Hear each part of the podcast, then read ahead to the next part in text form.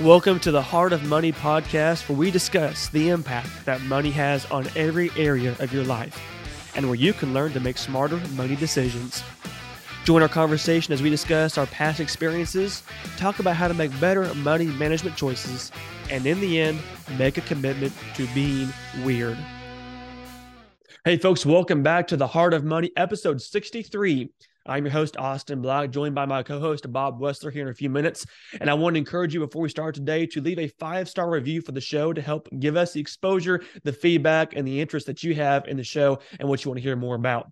Also, be sure you subscribe to the podcast to be sure that you get every single episode whenever it releases on Friday. Get it right to your device, never miss an episode, and stay in tune with what all we're coming with on the on the podcast every single week. So subscribe, leave a five star review, and we look forward to having you join us each and every week. And this week, we're going to jump into part two of our Atomic Habits for Finances series as we look at the book Atomic Habits by James Clear. Last week, we looked at the fundamentals of studying atomic habits and why most people fail, why most people don't succeed in successfully implementing new habits. This week, we're going to dig into why you need friction to gain traction with your habits, why you need to have a distinction between good behavior and bad behavior, and why that is so important in actually achieving success with your habits. So let's jump right into our part two of Atomic Habits for Finances. Hey, folks, how would you like to learn the number one secret to winning with money in your marriage? Sounds pretty attractive, right? Well, there's a reason why most couples do not achieve financial success, and it comes down to three main areas that are problems in their marriage and with their money. If you want to find out what these three problems are and learn how to fix those, then sign up for the free training I have at freedommoneycoach.com slash success guide. This video training is going to walk you through the three keys to getting on the same page with your spouse around money. It's called the Marriage and Success Guide, and I know that you're going to learn how you can actually start winning with money with your spouse, improving your money and your marriage all along the way. So head on over to freedommoneycoach.com slash success guide, sign up for your free video training, and learn how to get on the same page with your spouse today. There, there's so much to be said. And I, I feel like I'm probably as guilty as anybody about this. There's a lot to be said about having that community of people around you that are supporting you, that are encouraging you, that are like minded within that. And the interesting part is I've noticed as the you know the older I've got, obviously my desires have kind of changed, my personality has kind of changed, you know, the way I talk, the way I think, the way I act. I have continued to morph and develop and just mature and everything else. And there's people that I were, you know, were some of my best friends 10 years ago. And I don't know if, if we could have a conversation today because of, of how different we are in our perspectives and our attitudes and, and what we believe in everything. Not that that's bad, that's just the reality. But there is there is a strong need for community within this journey because let, let's say that you are going to change your family tree when it comes to money and you are going to be the first person to retire early or the first person to pay off your house without a 30 year mortgage or the first person to you know uh, save up and pay for your kids college or the first person to pay off your student loan, whatever it is, you're going to be the first person in your family to do this. I can promise you that unless you go find someone else who has done that and who can give you the support and the, the guidance and um, the encouragement in that community, you're going to have a, you may know how to do it. You may learn all the steps, all the tactics, all of the strategies to do that but you're going to have a really hard time implementing the habits to actually make that happen, mm. especially if you continue to only talk to the people that haven't done that and that don't believe it's possible and that have no interest in accomplishing that.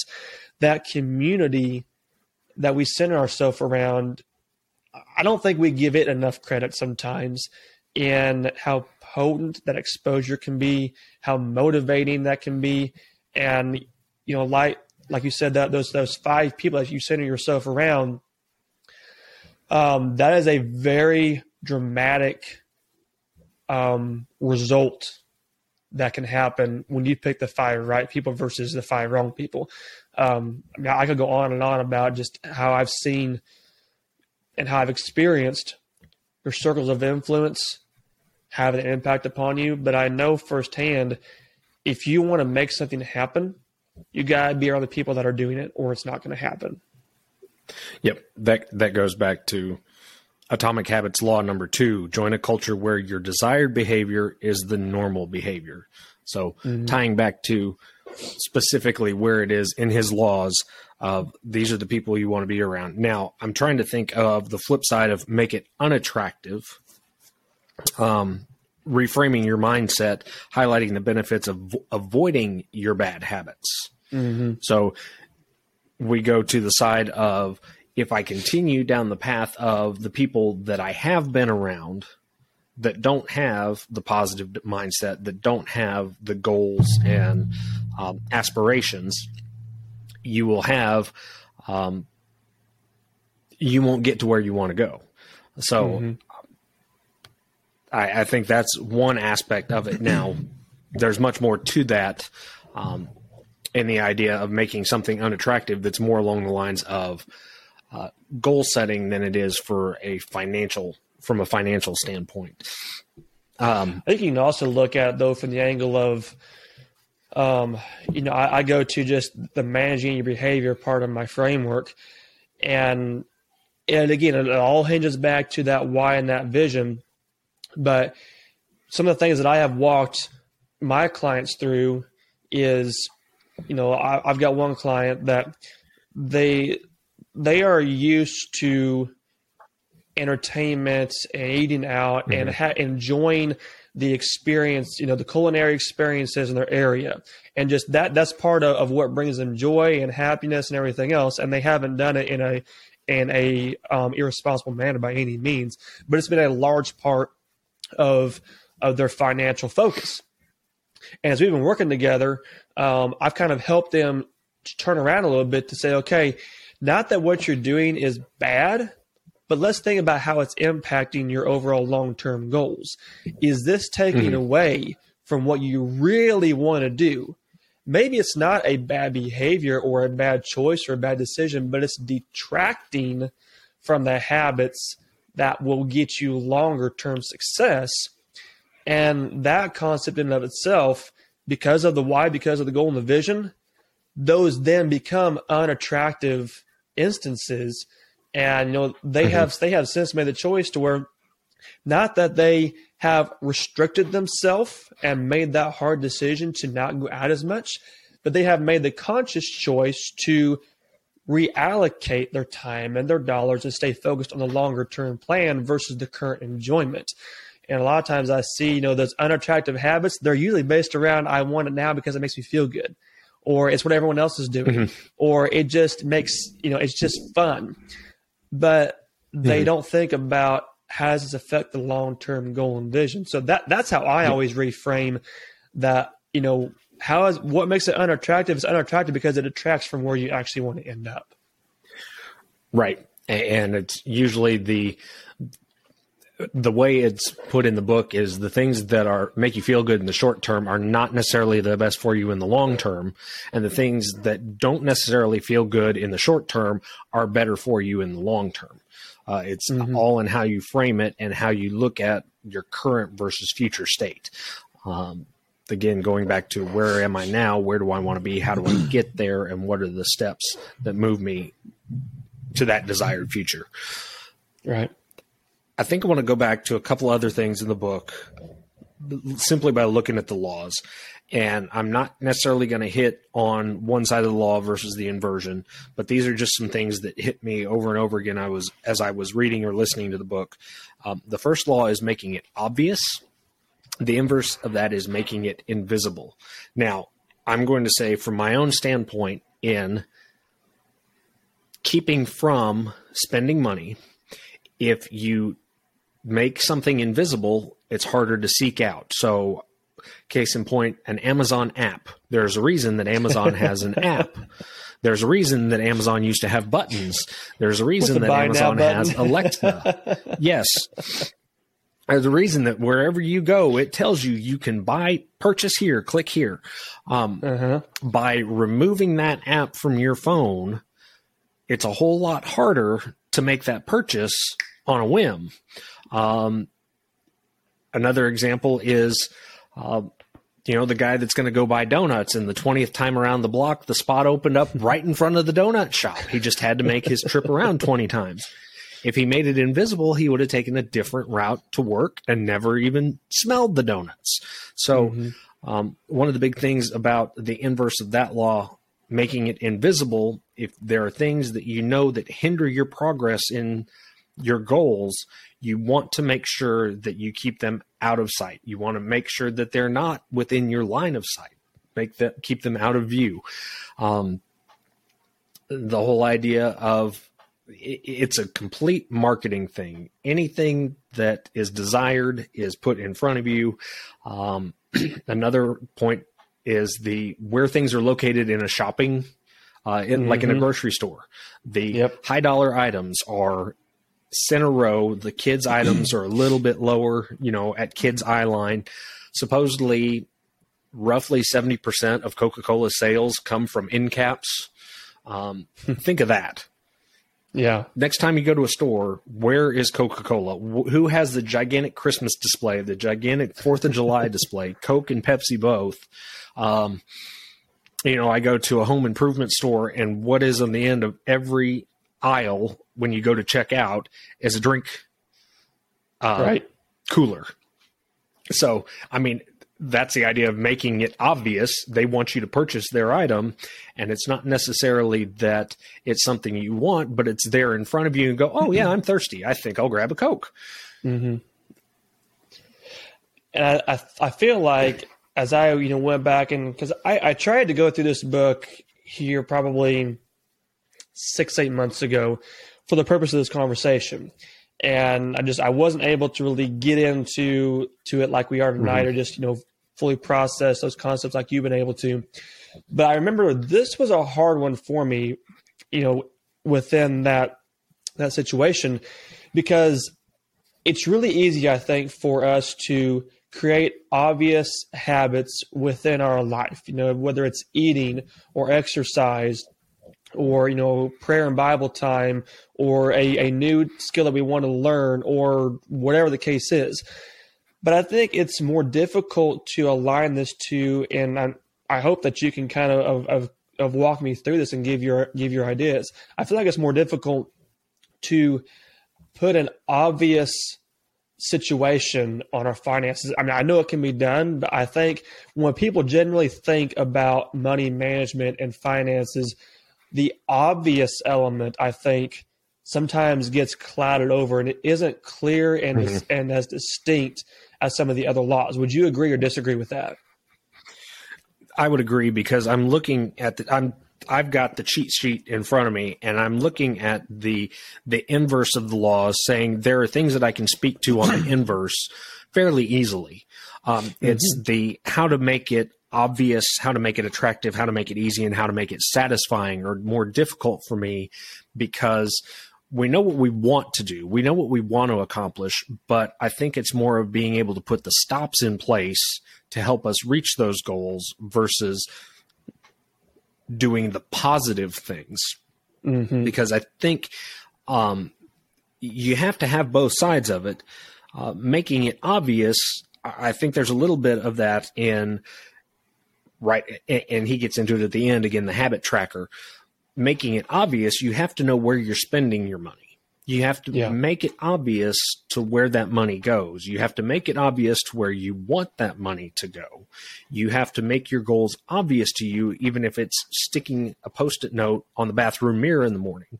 Um, Mm-hmm. you know, to put a twist on it, I want to weigh 135 I- I- I've pounds. gotta If I give- to that point, I got to give this in real quick because this is a perfect example of what you just said. So I had a client that I, I posted this on social media here a while back, but I had a client send me a picture of a sign that I think they had maybe got at a garage sale or something like that. I can't remember. But it's a sign that said, Money flows to us in abundance. I, I believe. I, I'll have to double check, but I believe that's what it said. and they hung that sign above their toilet in their bathroom, along with a hundred dollar bill. So every time they go to the restroom and, and use the facilities there, they have this mental reminder, an obvious, very clear, it's right there in front of them. They cannot ignore it of how money flows to them abundantly. And that has that has completely changed their mindset and their habits because they have embodied that belief which has dictated what they have done. So, you know, to your point of of making it where you see it that post it on the bathroom window that made me think of that sign it's just it's right there you cannot ignore it whenever you go in the restroom there are so many ways i could take that but i'm going to leave that one there and just go with the mental note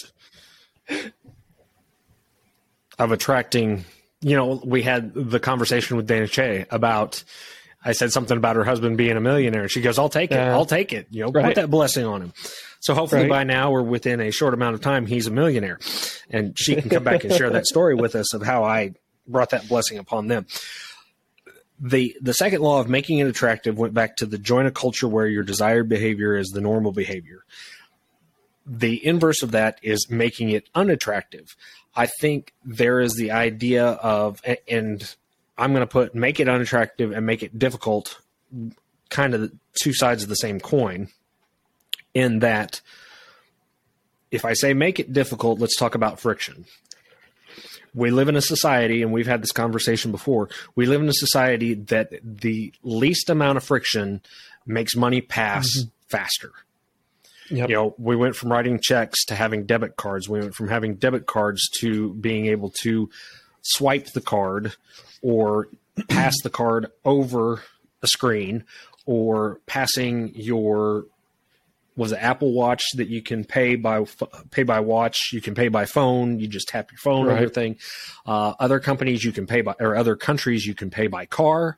You drive your car up to a gas station, and the car pays for the gas there. Uh, over in Asian countries, you can pay by face. Um, you know how easy is it to pay for something by smiling? and you don't even know how much money you spent. You just know that the money's gone the making it difficult is actually and making it unattractive is having cash on hand. Mm-hmm. Um, if you're going to make it unattractive, you are going to use the envelope system because you're going to know exactly how much you have. And not only are you going to know how much you have, you're also going to know how much you don't have.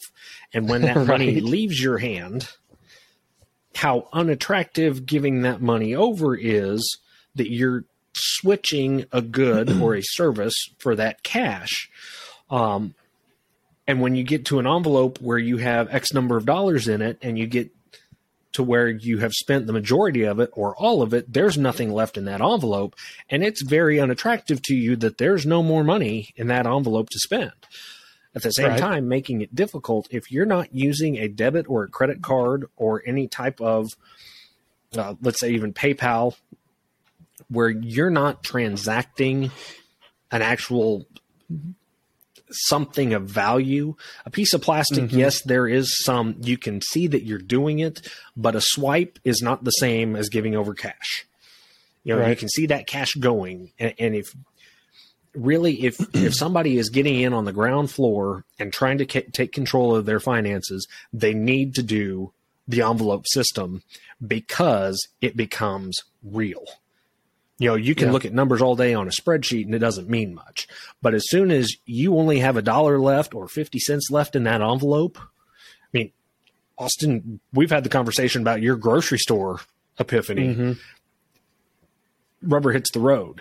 That was very right. unattractive to you. Yeah. And I have, gosh, I just, it's become even almost more noticeable to me lately. Not that we have any problems with our money management, with our budgeting, you know, we, we, we're smart about everything.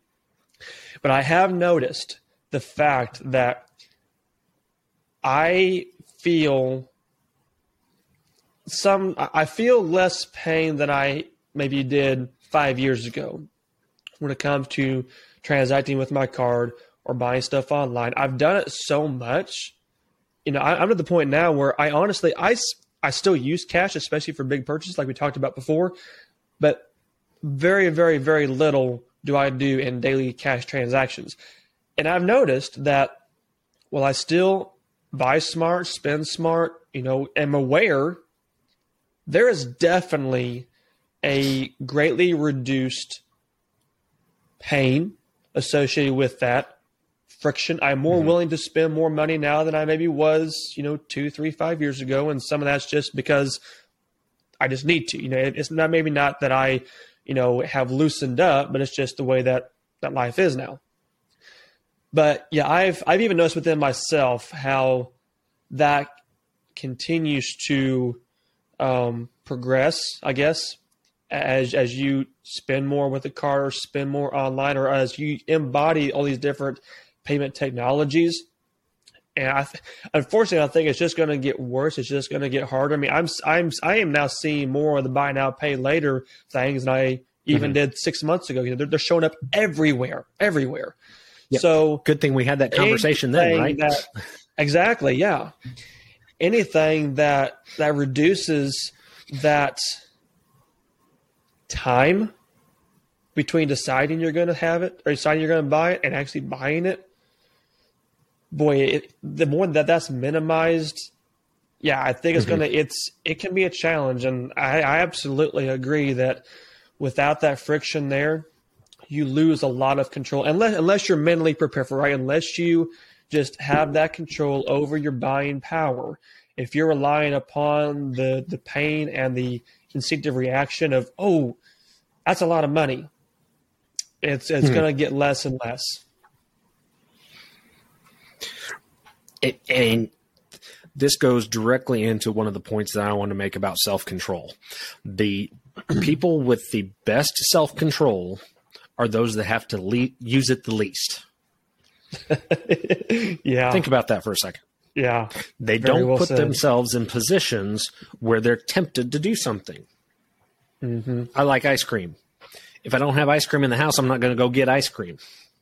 Mm-hmm. But if I have ice cream in the house, my self control is gone and I'm eating ice cream. right. You know, back to the donuts thing. Make it invisible. If you don't go by the mm-hmm. donut shop, you're not going to go by and smell or see the Krispy Kreme sign. Yeah. Especially the smell, more so than seeing the sign. Um, well, and, and is, is about- self control actually something that exists? Um, I, mean, I, I, know it. I know I it does, but from mental. a philosophical standpoint, uh-huh. self control actually something that exists. You know what I mean? It's a discipline. It's a discipline, right? It's something you have trained yourself to to do in some way or, or another. Um, going back to the gym example, the self control is you've made a habit of going to the gym. So you mm-hmm. can say that your self control is actually a habit more than the self control or, you know, the ability to avoid a certain type of food. No, I'm not going to do that one because of the type of person I am or what I have to do to offset making that eating that item. Um, yeah. I, I think that there is an extent to self control that I think from your standpoint, yes, it, it is it really a thing. The less that you put a temptation in front of you, the more likely it's really not self control because you don't have to use it. So it's more mm-hmm. of a placement, dare I say? Yeah. Um, can you hear that? Yeah, I mean, if I hear that self control, would automatically, and this goes, you know, back to something that we talked about before, but I automatically think of that limiting. You know, you're having to mm-hmm. restrict mm-hmm. yourself. You're having to control what yourself would do. You're having to manipulate that situation, like you said at the ice cream, where if it was there, by golly, you're gonna do it. So for me, yeah, you know, that's kind of why I asked that question. Is that self control? I see that kind of as a a negative concept versus that discipline and that training, like you said, that preparation mm-hmm creates the opportunity of making that unattractive. versus self control means I have to resist it because it's still attracted to me, but it's not a good thing. Does that make sense? Yeah. Yep. Um, and I think that's a fantastic way to put it. Again, you're looking at it versus am I putting myself in a position where I have to use self control versus do I know what the triggers are and what can I do to set up an environment that allows me to avoid the triggers or mm. to keep from setting off triggers that would move me down that path. Um, the example that he uses in the book is from Vietnam, and during Vietnam, the number of heroin addicts, once they came back to the United States, their addiction greatly leveled off because they weren't, get this, they weren't around people that were also heroin addicts. Mm-hmm. The stressors that were in place in Vietnam didn't exist in the US. The environment was completely different so that now I'm not going to minimize the effects that uh, veterans from Vietnam had when they came back to the United States because of the unpopularity of the war. But the idea was that they were no longer in a combat zone, so those things that triggered them before were greatly diminished. Whereas we talk about rehab programs in the United States now is somebody goes somewhere else to get clean where they're in a sterile environment. They leave that environment two weeks, four weeks, six weeks, six months mm-hmm. later, and they go back to the environment where those triggers and those cues are evident and they go right back to the old habits. Um, another yeah. example was a lady that liked to ride horses, and every time she rode horses, she smoked you're going to have to explain that one to me. I have no idea what the uh, the trade off there is riding horses and smoking. But apparently, she stopped riding horses. She stopped smoking. Two decades later, she went and started riding horses again, and she had the desire to smoke because there was that connectivity mm-hmm. between the two activities yep. that never left her. So there was, again, she was in the environment that triggered that behavior. Yeah. And those, this may be something that you're going to get into here in a little bit, but the, the triggers element of that book was probably the, this, the second thing that really intrigued me. Um, and I think that's kind of maybe went into some of that habit stacking that you talked about.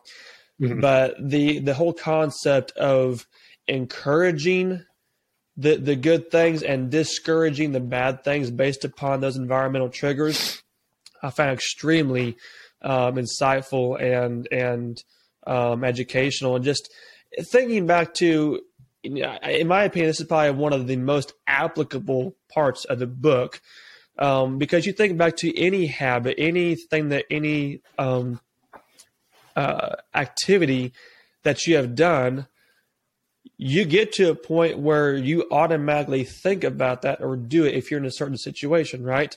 Um, you know, I'm, mm-hmm. I'm trying to think off top of my head here. You know, whenever, um, whenever I go to do certain activities, I automatically think of certain things. Whenever I think of certain things, I automatically want to go do a certain activity. It just goes hand in hand. And when you mm-hmm. put yourself in that spot, subconsciously, your body just reacts to it. It's, it's part of that, that muscle memory we talked about. But I,